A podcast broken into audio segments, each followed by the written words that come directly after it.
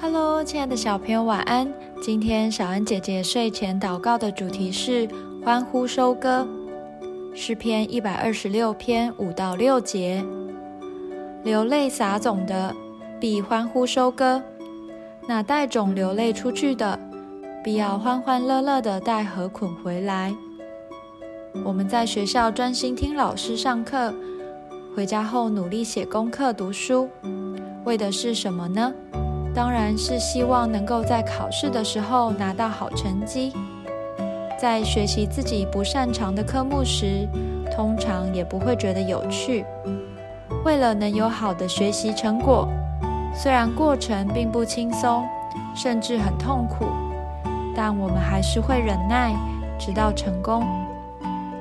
其实我们在传福音这件事上也是一样哦。也许你已经为自己的家人、朋友祷告了很长的时间，希望能带领他们认识神，但好像都没有什么回应与突破，让你觉得有些沮丧。但是要记得，我们为福音所做的一切都不会白费。等时候到了，我们就能像农夫收成时一样兴奋。因为一个个亲友信主而高声欢呼，我们一起来祷告。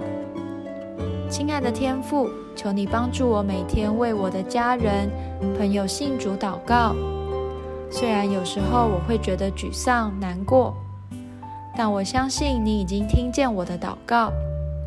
我所做的努力，在你眼中也都不是白费的。奉主耶稣基督的名祷告。Amen.